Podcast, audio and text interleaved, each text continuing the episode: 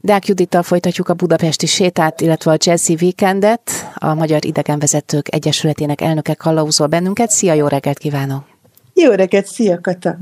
Az Andrási úton érkezünk távolabbról a belváros irányába. Nemrég elérkeztünk a harmadik szakaszhoz, mert ugye Iből Miklós jóvoltából három szekcióról szoktunk beszélni.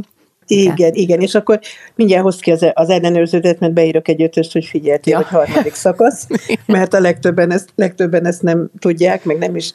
Szóval valóban a harmadik szakaszon vagyunk, ugye ez a legkeskenyebb része az Andrásinak, hát és itt vagyunk a belvárosban, tehát, hogy az év az olyan zseni volt, mert az persze jó, hát ez csak így járt, tehát a kreativitással játszott a formákkal, de azt mondta, hogy nem mondjuk meg az embernek, hogy hol van, vagy ne beszéljünk róla, hogy milyen messze van a városerdőtől, vagy a belvárostól, csak nézzen föl és találja ki.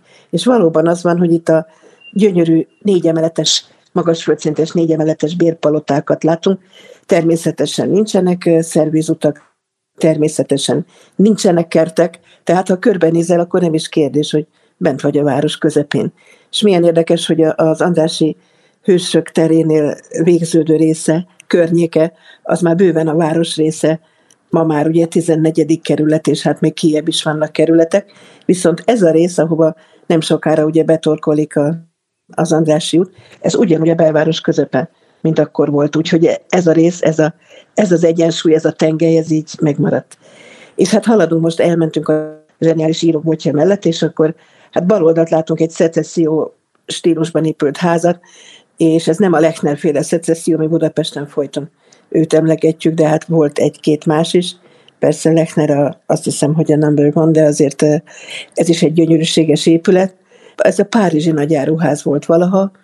Igazából ez egy, először egy férfi klub volt, nem kell rosszra gondolni, csak így szivaroztak, meg eszméket cseréltek, szóval, hogy nem volt nagy baj.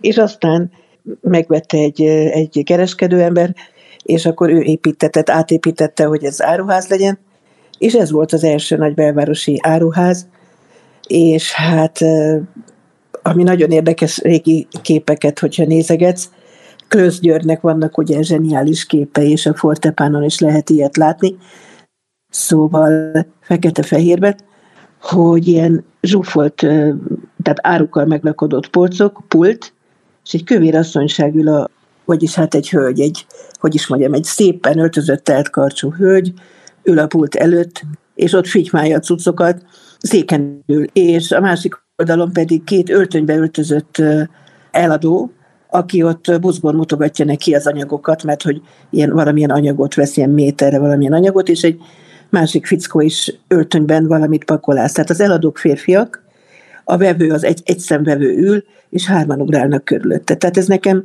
azért is nagyon tetszik, mert hogy manapság tudod, bemész valami nagy áruházba, akarsz venni valamit, nem tudom, még százezer forintért, és ott átsorogsz 10-20 percig, hogy hát ha jön valaki, aki oda tartozik, és hajlandó Aha, vele Hát tudod, a Pretty Woman-ből a jelenet jut eszembe, amikor ott körülugrálják a sajt az eladók.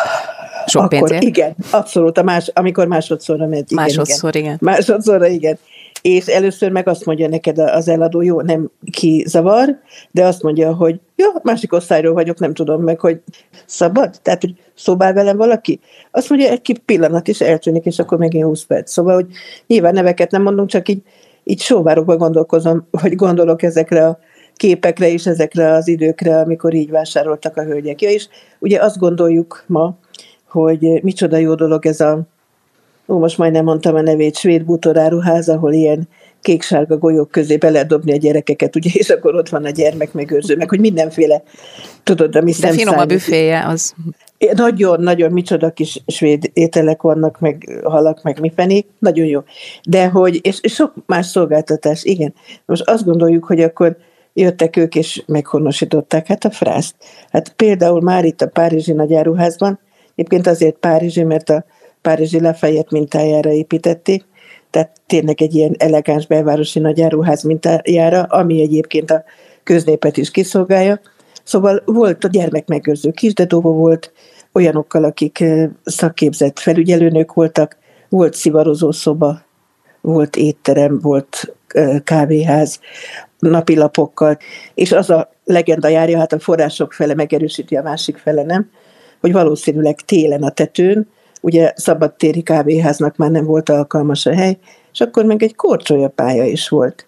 Tehát ezt a teljes szolgáltatást, ezt azért nem a 20. században találták ki, vagy a 21. században, hanem ez már a 19. század végén megvolt, mint ahogy egy másik nagy áruház, ami kb. 20 évvel később nyílt a Corvin, ugye a legnagyobb áruház, legnagyobb választékot, például volt egy mozgólépcső, ami először volt az országban 1931-ben, ahova a MÁP vasúti kedvezményt adott, hogy a vidéki gyerekeket a szülők felhozhassák, Pistike mozgó lépcsőzhessen, mert az nincs sehol máshogy.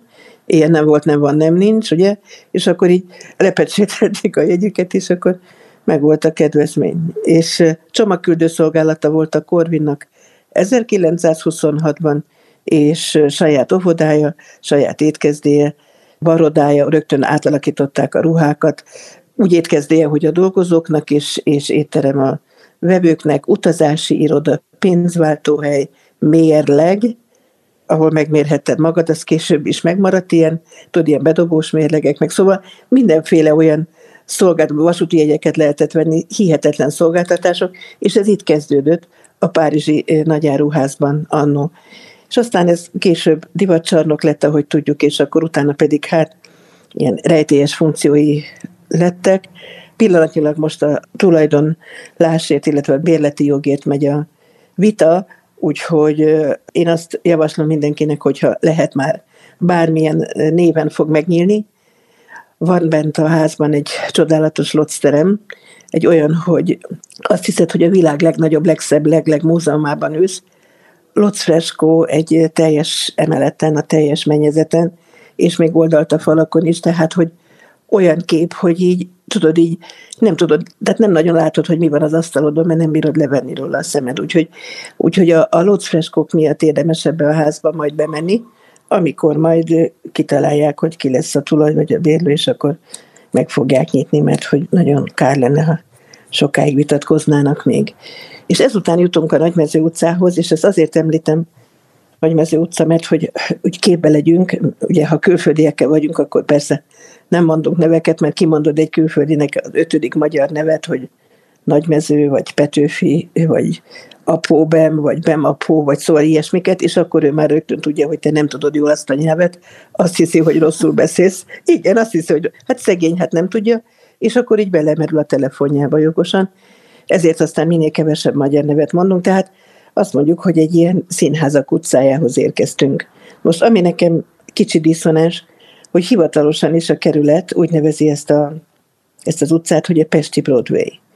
Sok idegenvezető palánta is ezt átveszi, és akkor mondja, hogy a Pesti Broadway, és itt van az Operett Színház, és a tárja, igenis. Meg itt volt a szóval, hogy úgy, Hát itt volt, igen, itt volt, itt volt a, a Malerúzs, és most ez egy... Igen, magyar változat és legalábbis. Ez, igen, igen, és ez egy Kálmán Imréről elnevezett teátrum most, ami, ahol valami hasonló funkciót lát el, egy színpadon különféle produkciók vannak, és enni is lehet, úgyhogy gyönyörű és színvonalas. Csak azt akarom mondani, hogy azért, tehát hívjuk így, tehát hogy tök jó hangzik. Csak az a baj, ugye, hogyha valaki egyszer volt a broadway akkor tudja, hogy ott egy, egy háztömbben tízszer annyi színház van, mint itt a teljes utcában. Tehát egy picikét olyan, de hát mindegy, tudod, szóval, hogy a magyar narancs tudod, hogy, hogy ugyan citrom, meg savanyú, meg kicsi, de a miénk, tehát ez a, ez a Pesti Broadway, jó, hát Pesten ez a Broadway. Folytatjuk Judit nem sokára. Néhány perc zeneit a Jazzy Weekendben. Ruby Harlem dalát hallgatjuk. Ez a Szíved benne van. Idegenvezetőnk Deák Judit folytatódik a budapesti séta a Jazzy Weekendben.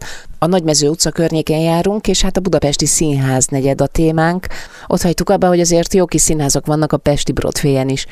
Tényleg fantasztikus színházak, mint a Radnóti például a másik oldalon, amit külföldinek ugye hiába mondunk, mert hát próza azt nem érti, csak a zenész színházat mutathatunk külföldieknek, uh-huh. az pedig ugye az operett, amit gyönyörűen felújítottak, ott előtte van a Kálmán Imrének a szobra, nagyon helyes, szóval, hogy így keresztbetett lábbal ott üldögél, és mellett egy, volt egy ilyen laptop tokja, és volt valaha benne egy laptop, és akkor valamilyen ilyen híres nótát játszottak a valamelyik világ híres operettjéből, és akkor háromszor vagy négyszer ellopták, aztán utána már nem pótolták a laptopot, úgyhogy most ott a Tokja, de, de nem baj. Ugye ez a milyen kicsi, ezért savanyú citrom, mindegy, ez a magyar hát, narancs. meg vagyunk. De attól még, attól még nagyon jó ez a szobor, tehát tényleg abszolút autentikus, mint ahogy a másik oldalon, a, a, ahol valaha Hofi rengeteget fellépett, akkor ott van egy Hofira emlékező kis szobrocska, hát ez is teljesen rendben van. Itt pedig ugye a Broadway és a, a hírességek sugárútja, ami Hollywoodban van, úgy van összekombinálva, hogy itt széles járda van az operett előtt, és akkor ide taposnak bele az úgynevezett halhatatlanok, tehát a magyar hírességeknek itt látjuk a lábnyomait. Ez egy nagyon jó pofa dolog különben tényleg. Itt egy kicsit a szezon és a fazon keveredik, ugye a Broadway, meg a, ez a hollywoodi dolog, de, de semmi baj, mert jó, hogy nekünk is van egy ilyen. És hát akik távolról jönnek az operetbe, azok meg halálboldogak, mert ez egy tényleg egy nagyon érdekes dolog és kuriózum. Mondjuk az utcának a legszebb háza szerintem az a fotográfusoknak a múzeum, a fotográfusok háza, ez a mai Manóház, ami ilyen szemben van az operettel. Hát először is megkérdezik a diákok, hogy mi a manó, szóval, hogy ne teszik ezen viccelni. eszembe különben. Igen. igen, jó diák vagy, igen. Szóval, hogy mi a manó? Hát az a manó, hogy őt, úgy, őt így hívták, tehát, hogy ez volt az ő neve, és akkor ezért aztán ez a mai manóház. Egy zseniális fotográfus volt, és ez olyan, mint a, tudod milyen a Pécsi, a Zsolnainak az Eozin vázák, az a zöld, zöldes-sárgás fényes, na ilyen ez a ház. Tehát olyan, mintha látnál egy zsolnai vázát, és közben egy ház. Elképesztő. Jó. Szuper, erről beszéljünk majd bővebben a következő jó, adásban, jó. mert a kalendárium jó. meg kinyílott itt nekünk, és hát Így akkor van. ebből olvasgassunk most egy picit. Olvasgassunk a kalendáriumból, igen, hát ami a, ami a nagy szomorúság, ami a két végével kapcsolatos, illetve június 4-ével kapcsolatos, hogy aláírták a trianoni békeszerződést, ugye, ami egy, hát egy ilyen diktátum volt, ugye sajnos Magyarországnak ez volt a valószínűleg a valaha érte, tehát az országot ért legnagyobb veszteség, mert szokták mondani, hogy a, elvesztette a területének a kétharmad részét, ám de azért ez még ennél is rosszabb, mert 72% volt a terület, tehát az több mint kétharmad, és 64%-át a lakosságának. Tehát ez, ez ilyen, szóval nem volt ilyen, meg reméljük soha többet nem lesz. Hát nagy büntetést kaptunk, mert a rossz oldalra Abszolút. álltunk, agresszor Abszolút. álltunk, elrontott. Abszolút, ez többször volt ilyen sajnos, hogy, hogy rossz oldalon álltunk, és sajnos nagyon sok büntetés és nagyon sok hát szomorúság volt azután, hogy mindig rossz oldalon, rossz oldalon állunk. Az egyébként csodálkoztam is, most nem akarok, tehát tényleg nem ez, e, ez mert hát ugye, ha végignézed a történelmet, szóval, hogy micsoda híres vereségeink voltak, tehát, hogy e, például 1456, ugye, a, amikor a Hunyadi, e, tudod, legyőzte Nándor-Fehérvár a törököket, azóta nem nagyon volt győztes csatánk. Tehát, hogy azon gondolkoztam annó, amikor 2004-ben a, a Európai Unió felvet minket, hogy ők nem tudják, tehát hogy nem látják, hogy a magyarok, szóval 1456 óta. Igen, igen, szóval hogy, hogy lehet, tehát hogy gondolkoztam ezen, hogy, hogy vagy ez nem számít, tehát persze ezek már régi dolgok természetesen, csak így annyira örültem, hogy akkor ezt megúsztuk, és akkor hát bent vagyunk az Unióban, úgyhogy sikerült, tehát hogy elfogadták, hogy hogy, hogy rendben vagyunk. Reméljük a legjobbakat, hogy ezután is rendben leszünk. Úgyhogy igen, szóval ennek a borzasztó szomorú eseménynek van ma az ünnepe, meg a, egy néhány éve, 12 éve a Nemzeti Összetartozás napja ez ügyben. De ami még fontos is, hogy említsem meg, hogy a környezetvédelmi világnap van holnap, vasárnap, és hát ami pedig mindenki tud a legkisebb faluban is, hogy pünköst van, tehát pünköst vasárnap és pünköst hétfő, és a hétfő az meg munkaszüneti nap is, úgyhogy mi különben is szeretjük, de ezért meg különösen szeretjük, hogy, hogy nem kell menni dolgozni. És hát itt erről csak annyit, hogy ez természetesen a zsidó vallás az alapja ennek. Egyébként görög szóból származik, az ötvenedik szóból, pentekosztész, ez a, ez a görög szó, ötvenedik, és akkor sok nyelven ez a pente, pentakos, stb., tehát hogy így, így kezdődik a pünkös neve a húsvét szombat utáni 50. napon ünneplik.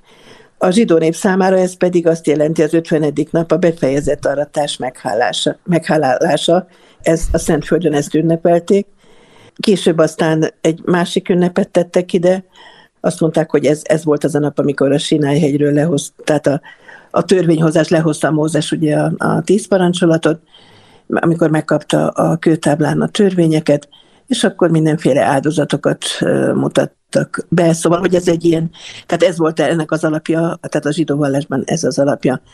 A kereszténység pedig ezen az ünnepen a Szentlélek eljövetelét ünnepli, és független, hogy milyen vallási felekezetben van, mert azért vannak különféle felekezetek ugye a kereszténységben, és ezt a, a keresztény világ ezt a Krisztus utáni második századtól ünnepli, és akkor a keresztények hozzákapcsolták a új testamentumi törvényhozásra való megemlékezést, sőt, a keresztény egyház megalapítását is erre a napra teszik.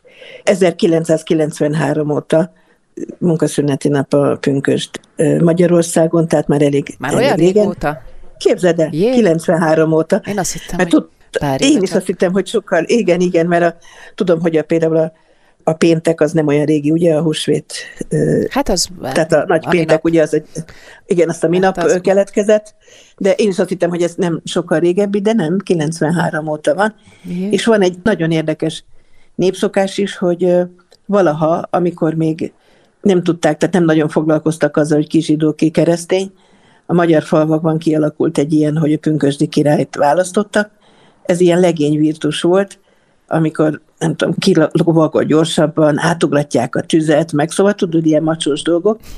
Hősködés. És hát mondjuk, tehát a, a hős, tudod, a helybéli szuperhősnek a megválasztása, és akkor, akkor még nem volt Batman, akkor úgy hívták, hogy pünkösdi király, és akkor aki a legügyesebb volt, vagy nem tudom, nem égette össze magát, vagy ilyesmi, az figyelj, egy éven át ingyen ihatott a falu kontójára, a kocsmában, minden mulatságra hivatalos volt, és hát a lányok nagyon kedvesek voltak hozzá. Na szóval, hogy ezért aztán a pünkös az udvarlás és a párválasztás ideje is volt a magyar hagyományok szerint, úgyhogy azt gondolom, hogy talán ez egy kellemesebb rész, mint ahogy elkezdtük az évfordulókat, úgyhogy, úgyhogy legyen ez a párválasztásnak és, a, és az udvarlásnak az ideje. Oké, okay, hát pünkösdi kirás csak sajnos véget ér egyszer, de hát... Ez egy, egy év alatt, igen. igen. A és a következő pünkösdön jön a következő Batman. Jön a... Vagyis, hogy igen. bocsánat, pünkösdi király. Igen, igen akkor neki áll onnantól kezdve. igen. Okay. igen. Köszönöm szépen, Judit, akkor itt pontot teszünk. Jó, Jól igen, igen. Jó. Deák Judit a Magyar Idegenvezetők Egyesületének elnöke volt itt a Jazzy Weekendben. Köszönöm figyelmüket, vigyázzanak magukra, kellemes hétvégét kívánok, a szerkesztő műsorvezetőt, Tanai Katát hallották.